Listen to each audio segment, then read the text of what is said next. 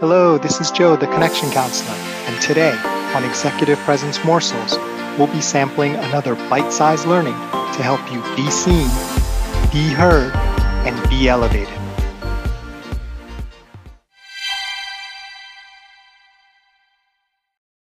Welcome to the third and final installment in our Bad Bosses series. Uh, today we're going to talk about what happens when you can't see eye to eye with your boss. Right? They're they're making all these decisions that negatively impact you. You express your uh, discomfort either directly or indirectly, and they're consistently just doing things that just don't work well from you on various levels, whether it's financial, whether it's from a work-life balance perspective, whether it's from a career advancement and responsibility perspective. How do you deal with a person like that? And especially for the younger professionals out there who are starting out and, you know, are maybe going to choose different bosses over the years and, and have um, a lot more variability uh, starting out because it is earlier in your career I just want to share it's not really about finding the right leader, right? It, it's not an individual who you're looking for, that, that unicorn who's just going to be perfect for you. It's about finding the right alignment. You want to find the person who you can align with and can find that alignment even if it's not there in one given instance. And the reason for this distinction, right, is no single person is ever constantly going to be doing what is good for you. Everyone's always doing what's good for themselves.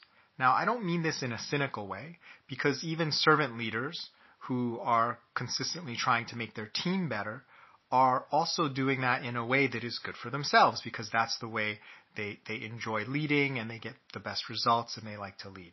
So uh, they're not doing that to hurt themselves, they're doing it because it benefits themselves as well, and that's why they've chosen uh, to be servant leaders. So I feel like we make a mistake when we believe there is some perfect leader who just has some special heart for you and, and will always do the right thing for you and will always be there for you. If you've lived your whole life and, and had this, amazing. Congratulations. But more often than not, you can be disappointed along the way. And most often, it's not because they're a bad person or they don't like you. More often than not, especially in a business setting, it's more about alignment than the character or the personality of the leader themselves. So, of course, there are horrible, horrible leaders, and if you've had one, I'm so sorry. Uh, but more often than not, it, it's more about your interests and their interests not aligning. So as long as your goals and the leader's goals are in alignment, that's a match. And that can go on for one month, it can go on for a year, it can go on for 10 years. Now, when the alignment is not a match, when it's a mismatch, the more important thing is to decide how to handle that, right? It, it's not about, oh, they used to be a good leader and now they're a bad leader or a bad boss. It's how do you handle this current condition? So here's a, a, a sort of common example. Uh, you had a great boss, you moved on to another, uh, you know, opportunity, still have a great relationship, you need a reference, and they're the perfect reference. You reach out to them, and they totally ghost you. You, you can't get them in time, and you don't get the job. And you don't really hear anything from that, you don't follow up, you never really get an answer. Now, you have no way of knowing, but in the meantime, any number of things could have happened to them. They could have had a religious calling. Um, they could have had uh, some sort of uh, physical, uh, you know, emergency or or medical thing. There could be someone in their family who really required all their attention. They they could have gone on some sort of month long, secluded, electronic device free, I don't know, meditation retreat somewhere in a forest. So they would have loved to get back to you, but uh, you know, they weren't able to get back to you. And you don't find that out until uh, much later. So sometimes just that kind of misalignment can happen, and it doesn't really have anything to do uh, with the person's character or how they feel about you. So you know, what do you do when the goals don't align perfectly, right? What do you do when you're um, together and the goals are not aligning? And that's really the key towards your professional success, figuring out how to find that alignment and decide whether that alignment exists and, and you can find it somehow with the person or whether that alignment exists somewhere else. And both of those are okay solutions. It really base, it's really based on your current situation, your skill ability, um, you know, your, your appetite, uh, for dealing with it. There's no really one right or wrong answer. The only one caveat I would give is alignment can be difficult right? So um, when things get out of whack, right? When you think about any sort of physical object or maybe even your back that gets misaligned, getting it back aligned is not an easy thing to do. Just because you want it to happen doesn't make it happen. But getting it back into alignment is really key to performing and, and having uh, your best career. And one final thought on alignment, whether it's with the boss or, or with a coworker.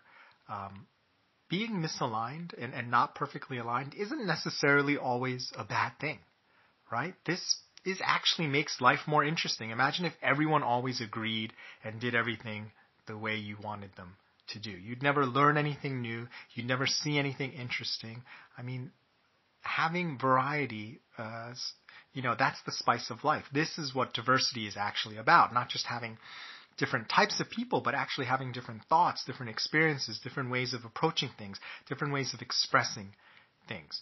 So the problem comes when the two ingredients mixed together, right? And how that is handled. So uh, what can happen is you can have extreme, almost allergic differences, right? So that's the one piece. And it's added to an inability for those two differences to exist together. I'm not talking about compromise, but being in, in harmony. So to exist together and to be aligned. And when you can't figure out a way, either of you, to get to that point, that's when you start to really have problems. So just having different things mixed together is not the solution. There's a real connection, a harmony, a, a coexisting peace that needs to happen to get the benefit. And that's what creates the growth. And, and that's the, the positive part of having differences and misalignment. So being misaligned, I don't want to paint it as always being a negative thing. In fact, um, often we get some of our best growth, our best ideas, and come through uh, in a much better way uh, when we do have a healthy, a healthy dose of uh, misalignment and the skills, the ability, the will, and the opportunity and the cooperation um, to be able to get things back in alignment.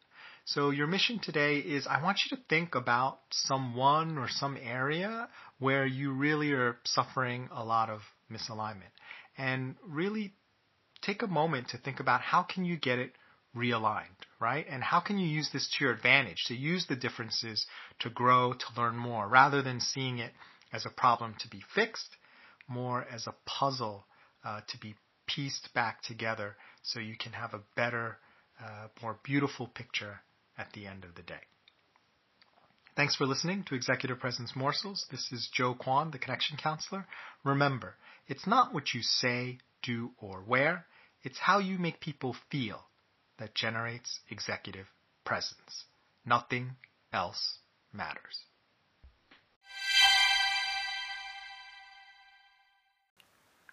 If you'd like, please stay tuned for a preview of tomorrow's episode brought to you by our sponsor.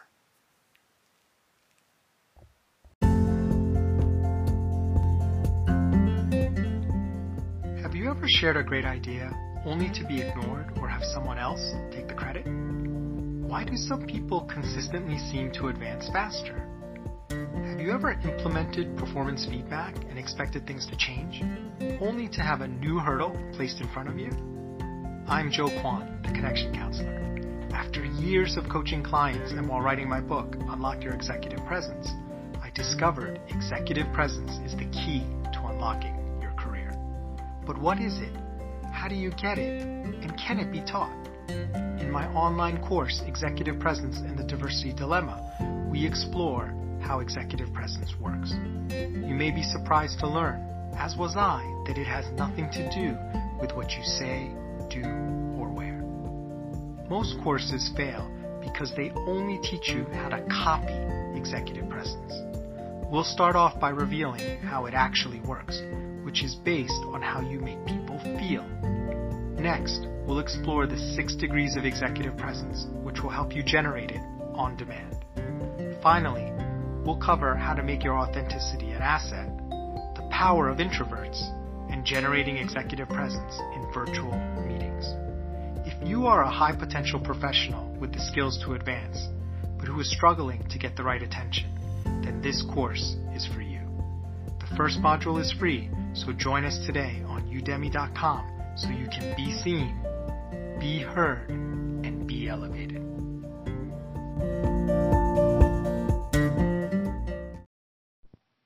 Today's episode is requested by and inspired by a good friend of mine, Larry Boyer, and he was on a previous episode of Why It Works, an earlier podcast that I do. Uh, and he is an author, uh, he's a data scientist, uh, and he talks about uh, the fourth industrial revolution and how AI and technology and all of these sort of sea changes will affect the future of how we work and the jobs that are available. So if you're interested in that sort of thing, definitely uh, check out Larry, and I'll share his uh, information uh, on the website.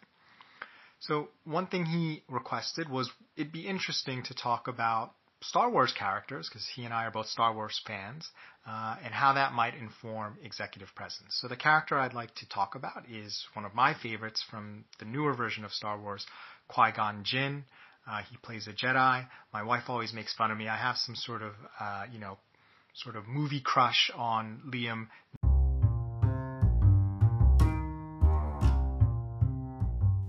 Thanks for listening. Can't wait to share the rest of the episode with you. Join us next time for another tasty executive presence morsel.